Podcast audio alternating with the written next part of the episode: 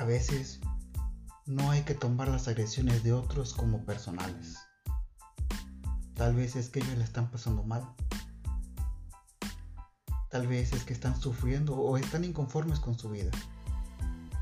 Tal vez el agredirte es un reflejo de su frustración por desear algo que tú tienes y que ellos no.